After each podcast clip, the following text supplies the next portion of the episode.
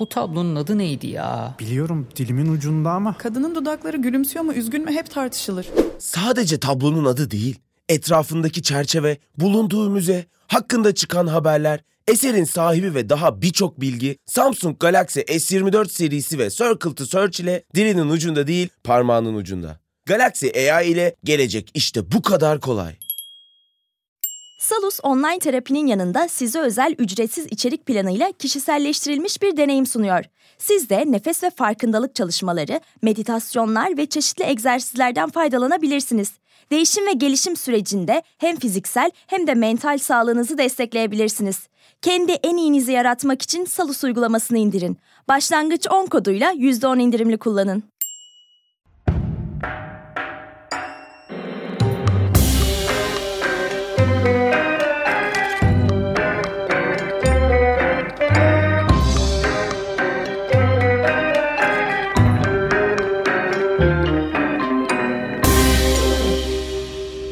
Değerli dinleyenlerimiz merhaba.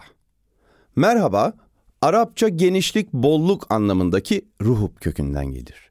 Buyurunuz. Burası sizin için geniş ve rahat bir yerdir. Burada dostluk bulacaksınız. Ferahlayın ve kendinizi rahat hissedin anlamına gelir.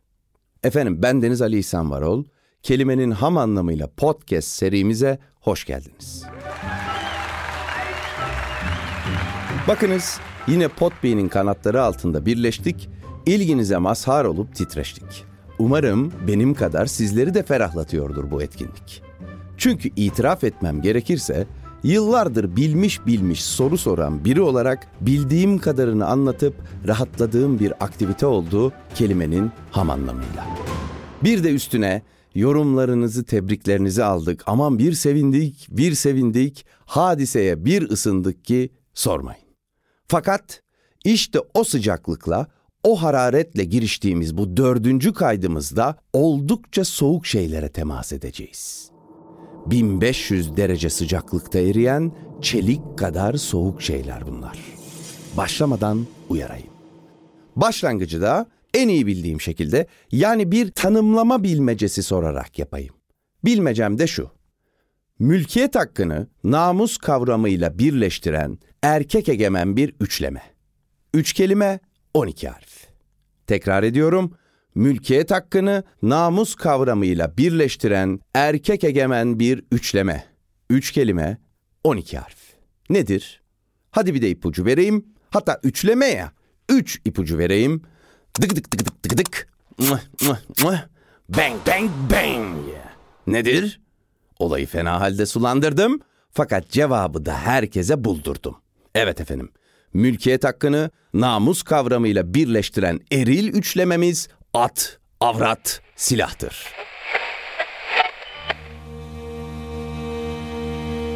Daha doğrusu at, avrat, pusat.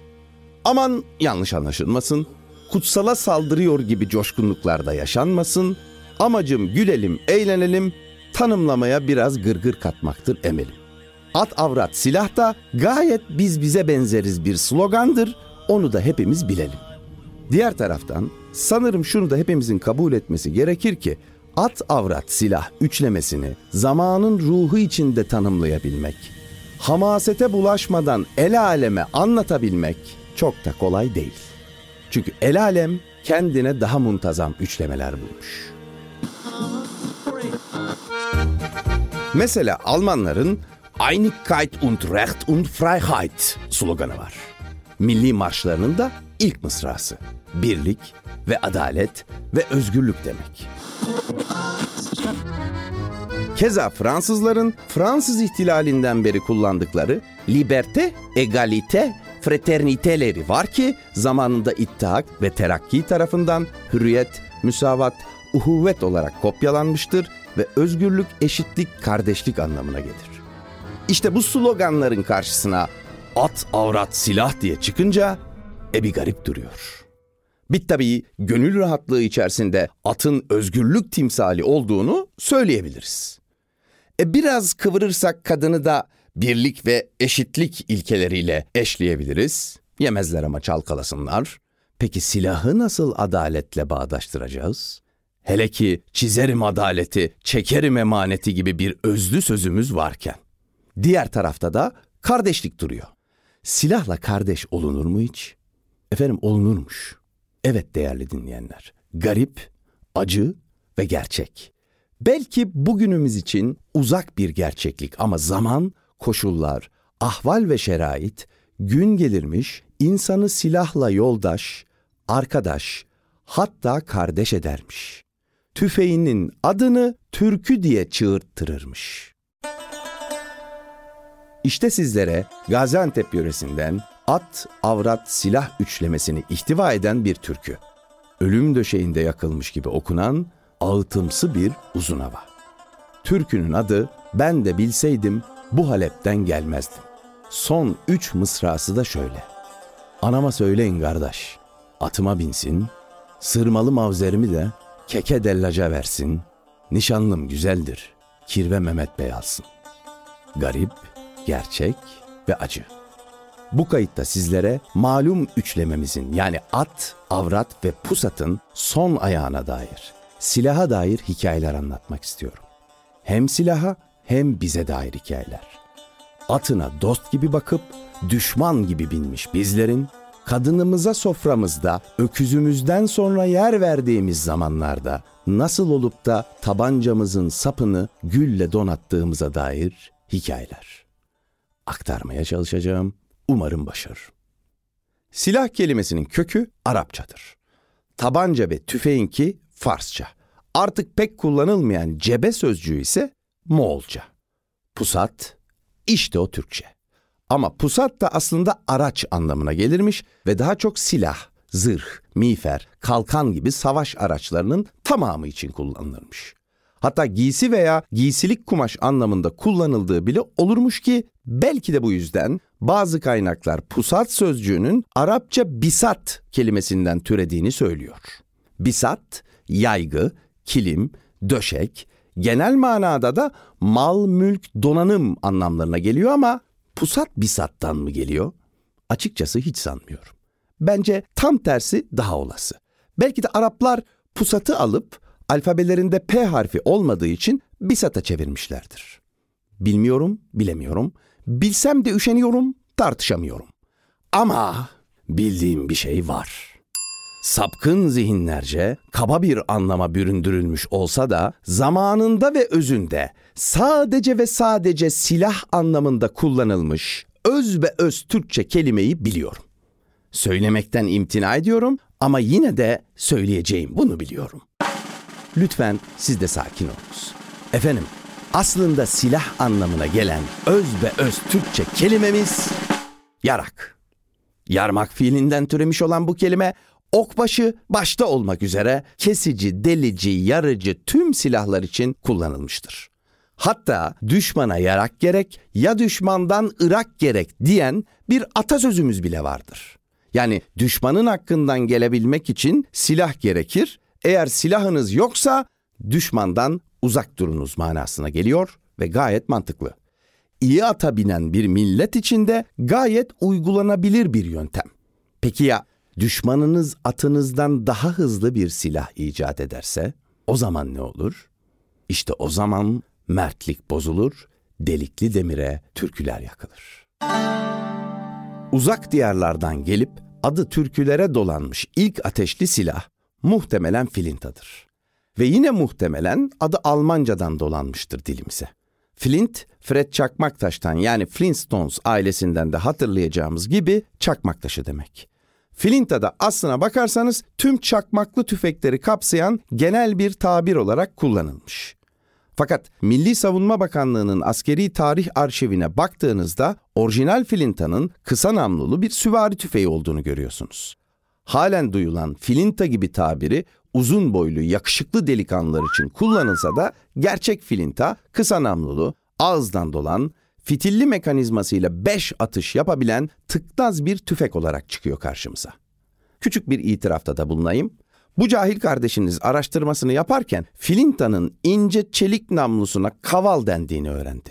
Namlu gerisindeki beşli mekanizmayı da görünce Evreka! Altı kaval üstü şeşane tabirinin kaynağını buldum diye Pek sevindi ta ki şeşin beş değil altı olduğunu hatırlayana kadar. Şeşi beş görmek diye buna denir herhalde. Altı kaval üstü şeşhane Galatı meşhur haliyle şişhane tabiri ise biri altıgen, biri yuvarlak formdaki iki farklı namlunun uyumsuzluğundan doğmuş. Yani yine tüfeklerle, daha doğrusu tüfenklerle ilgili ama filinta ile bir ilgisi yok.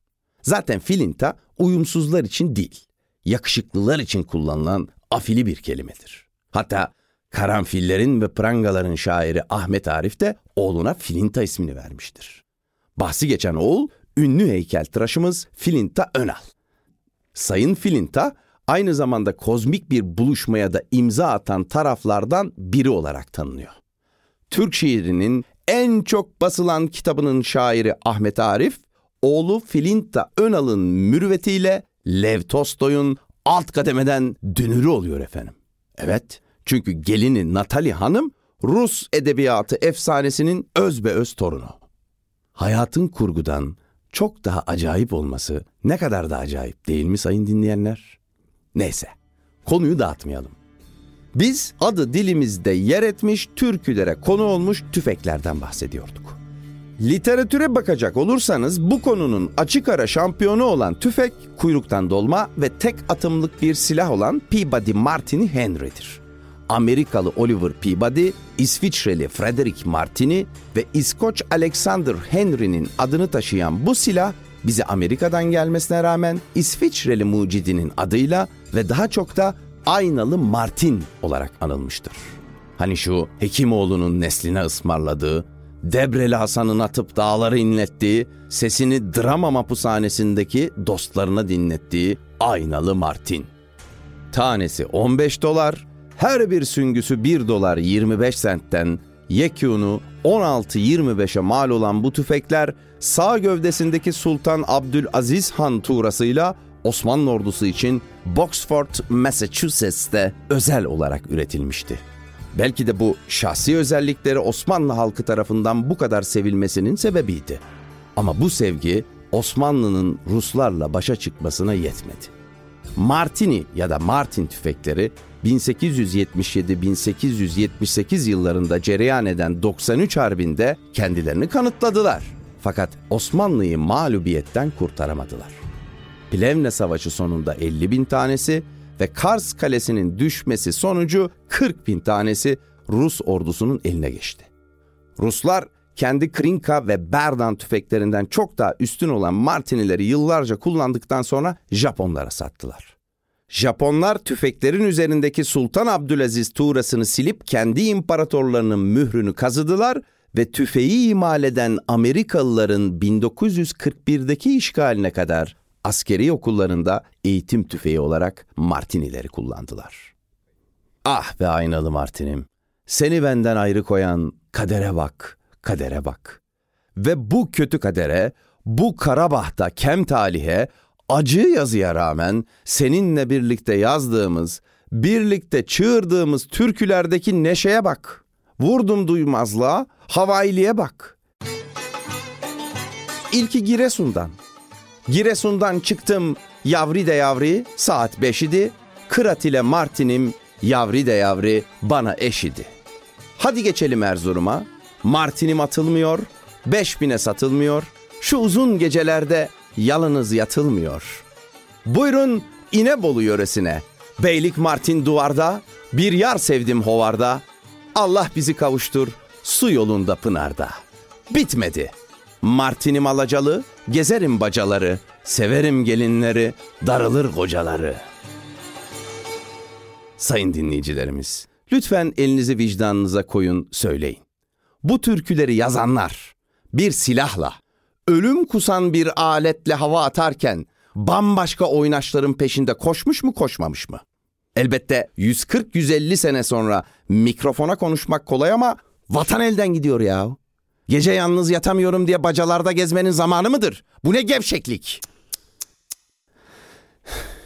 Atalarımıza gevşek dediğim için çok özür dilerim. Elbette biliyorum bu yöreler, o insanlar Kurtuluş Savaşı'nda kahramanlıklarıyla, eşi benzeri olmayan fedakarlıklarıyla tarihe geçmiştir.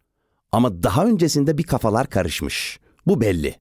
Beylik Martin duvarda, bir yer sevdim hovarda. Çok güzel. Savaşma seviş. Aynı fikirdeyim. Ama bu arada Sofya, Filipe, Edirne, Kıbrıs, Bosna Hersek, Tunus ve Mısır elden gidiyor.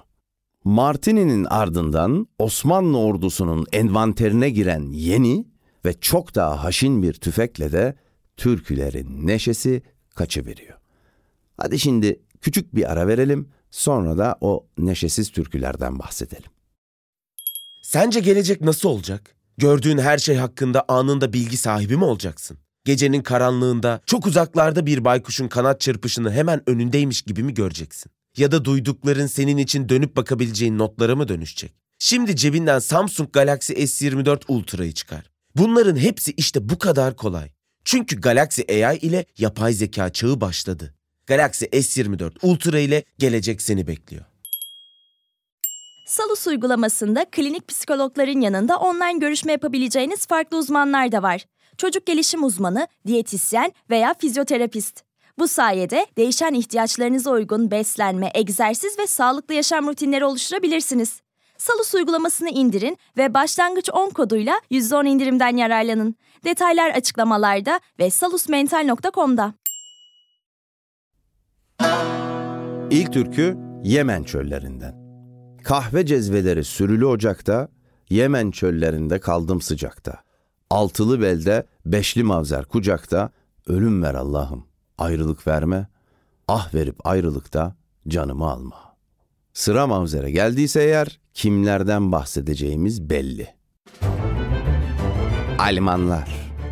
Aslında konuya tam hakim olabilmek için Bismarck'tan, Berlin Kongresi'nden ve elbette Wilhelm Leopold Kolmar Freher von der Goltz'tan yani bizdeki namıyla Goltz Paşa'dan bahsetmek de lazım. Almanların Osmanlı savunma sanayisi üzerindeki nüfuzunu, modernizasyon kapsamında getirdikleri yeni askeri sistemi, Mustafa Kemal Atatürk ve silah arkadaşlarını yetiştiren bu sistemin sonuçlarını merak eden dinleyicilerimiz varsa, bence ağızdan çok daha yetkin isimler ve bu podcast'ten çok daha yetkin kaynaklar bulsunlar. Ben Deniz, bu sığ sularda seyredip iki farklı isimden bahsedeceğim sizlere. Daha doğrusu soyadını kültürümüze katmış iki Almandan.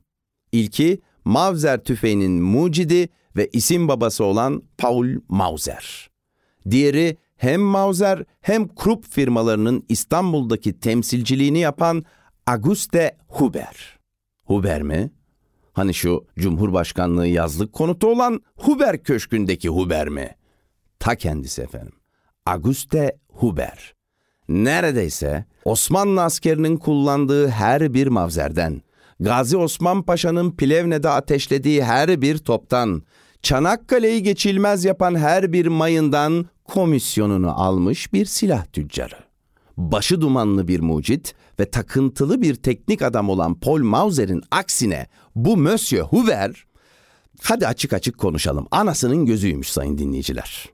Sultan Abdülhamit'in ordudaki ıslahat planlarını bağlantıda olduğu Avrupalı silah firmalarına gizlice bildiren o.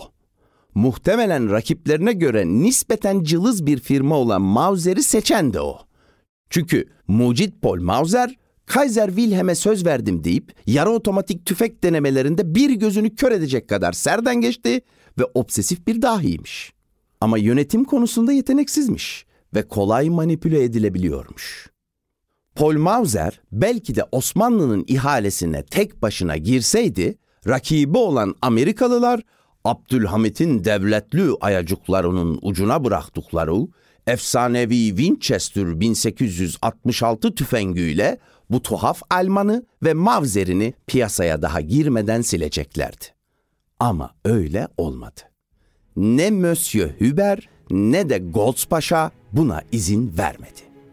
Tarih 1877 yılının başıdır ve İstanbul'da 550 bin tüfeklik bir kontrat imzalanır. Ve yine muhtemelen Auguste Huber o sırada ellerini ovuşturmaktadır. Neyse ki o kontratın imzalandığı masadaki tek uyanık zihin Monsieur Huber'inki değildir. Sultan Abdülhamit'in kontrata bizzat ve özellikle koydurduğu bazı maddeler değiştirir tarihin akışını maddelerden ikisi şöyle. 1. Mauser bu üretim esnasında yeni bir özelliğin patentini alırsa bu durumdan Osmanlı'yı haberdar etmek zorundadır. Osmanlı'da henüz üretilmemiş olan kalan siparişlerin bu yeni özellikle donatılmasını isteyebilir. 2. Eğer olur da Almanlar bu üretim esnasında başka bir tüfek hizmete alırlarsa Osmanlı kalan siparişlerin bu yeni tüfekle değiştirilip gönderilmesini talep edebilir. Sene halen 1887'dir. Mauser tüfeğinden kuşku duyan Abdülhamit'e doğrudan mektuplar gönderen Kaiser 1. Wilhelm ve Şansölye Bismarck dünyanın en gelişmiş tüfeğini seçtiğini söylerler. Sene 1888 olur ve Fransızlar dumansız barutu icat ederler.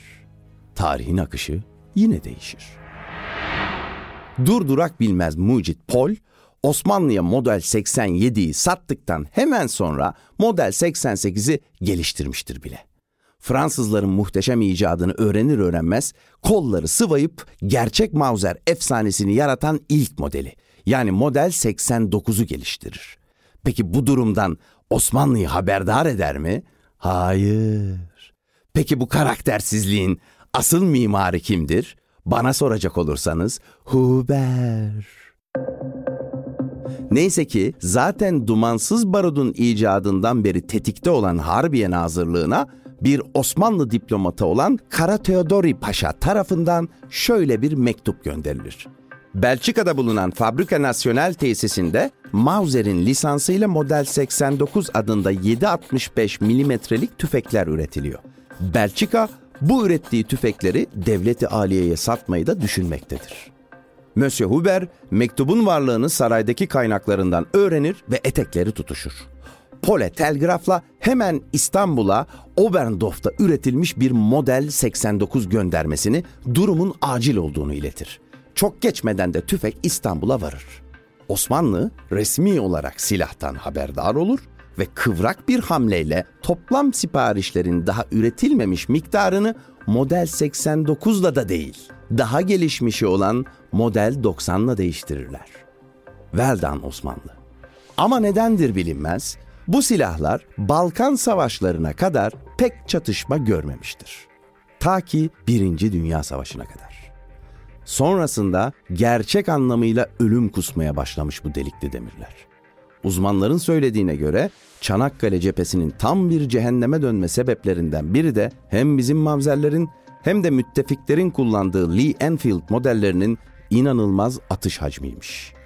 Boğazın etrafında koyun koyuna yatan yarım milyon gencecik insanın vebali biraz da bu iki canavarın boynundaymış. Peki o gençler birbirlerini öldürmeye hazırlanırlarken Monsieur Huber ne yapıyordu dersiniz? Abdülhamit'in İtalyan saray mimarına yaptırdığı Boğaz'ın en mutena konutu olan Huber Köşkü'nün inşası bitmişti.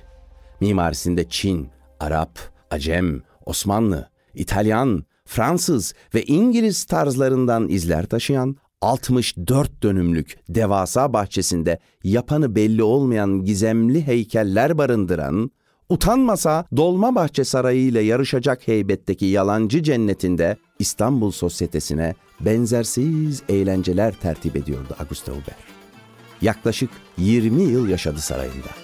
Koruluğunda sekoya, Douglas göknarı, gümüşi ıhlamur, kırmızı yapraklı kayın, ehrami servi, boylu mazı ve fıstık çamı gibi kıymetli ağaçlar yetiştirdi.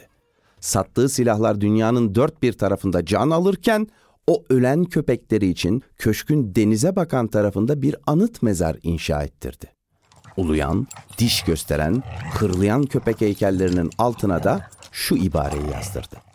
Virtus nolens in hominem converti canis evadere maluit. Umarım yanılmıyorumdur ama sanırım Türkçe'ye şöyle çevrilebilir. Erdem, fazilet, Adem oğlunda tezahür etmeyi istemeyip köpeğin özüne katılmayı seçmiştir. Özetle Monsieur Hubert bu mısrasında köpekleri överken biz insanları yeriyor. Tam da bir silah tüccarına yakışacak mizantropi yani insandan nefret etme örneği. Keşke bir tek o insan kalsaydı da hepimiz ona köpek olsaydık. belki Mösyö'nün gönlü olurdu. Keşke bugün o evde oturanlar o heykelin yaydığı olumsuzluğu görseydi. Biz detaycıların da gönlü olurdu. Neyse. Finali şu. Kesinleşen İngiliz işgali haberini bahçesindeki gülleri budarken alan silah tüccarı silahlar ve güllerle dolmuş kafasında şöyle bir ses duymuş. You know where you are? You're in jungle baby. You gonna die. Muhtemelen bunun daha bir İngiliz aksanlısını duymuştur ve hemen tası tarağı toplamıştır. Ülkesine döndüğünde tarihin bir cilvesiyle Osmanlı yenildiği için yenik sayılan bir Alman olmuştur. Geriye şöyle türküler bırakarak. Attığım kurşundan kollarım koptu, mavzer kurşunu ciğerim yaktı, anneminen bacım yoluma baktı, aman arkadaşlar aman ölecek miyim, ölmeden vatanı görecek miyim? İçim karardı. Oysa daha anlatacağım çok şey vardı. Daha lafı 2. Dünya Savaşı sonrasına getirip Filinta'dan da, Martin'den de, Mavzer'den de daha ünlü Sovyetler menşeili gaddar canavarları anlatacaktım size. Hizmet süresinin başladığı 1949 yılından beri dünyamızda yaşanan hemen her savaşta, her çarpışmada kullanılmış. 100 milyona yaklaşan üretim adediyle gelmiş geçmiş piyade tüfeklerinin en çok üretileni olmuş AK-47'nin yani Automat Kalaşnikova'nın yarattığı kabusu hikayeleyecektim. Bu belaya neden bizim topraklarımızda keleş veya kaleş dendiğinden, yine AK-47'nin küçük ve keskin kardeşi Dragunov keskin nişancı tüfeğine neden Arapça keskin nişancı anlamına gelen kannas veya kanas diye hitap ettiğimizden bahsedecektim. Hatta hatta ailenin daha genç fakat daha ağır üyesi olan Pulemyot Kalashnikova Stankoyev'in PKS olan kısaltmasının sanki B, kef, S harfleriyle yazılmışçasına neden Bixi diye okunduğunu anlatacaktım sizlere, anlatmayacağım. Kusura bakmayın. Zaten bu hikaye halen sürüyor. Siz de bu hikayeyi televizyonda harf veren adamdan dinlemeyin. Yanılabilir, yanıltabilir de. Belki şimdi bile yanılıyordur. Belki bunlar birbirinden ayrı hikayeler değildir. Her gelen nesil kendi hikayesini yazdığını zannederek bu koca korku romanına bir vahşet sayfası daha ekliyordur. Böyle soruların cevabını ahkam kesmeden vermek zor. Bendeniz ahkam kesmek değil, türkü söylemek isterim. Dönüyor bir dolap, çarkı belirsiz. Çağlayan bir su var, arkı belirsiz. Veysel neler satar, narhı belirsiz. Ne müşteri gördüm, ne hesap gördüm. Ne müşteri gördüm sevdiğim, ne hesap gördüm. Görüşmek, buluşmak ve duyuşmak dileğiyle sevgili dinleyicilerimiz. Hoşçakalınız. Boğa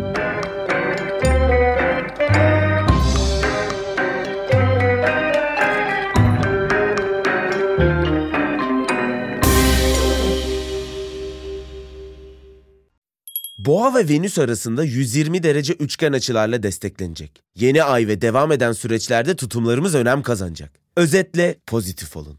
Notlarını istediğin gibi özetleyen not asistanı Samsung Galaxy S24 serisinde. Galaxy AI ile gelecek işte bu kadar kolay.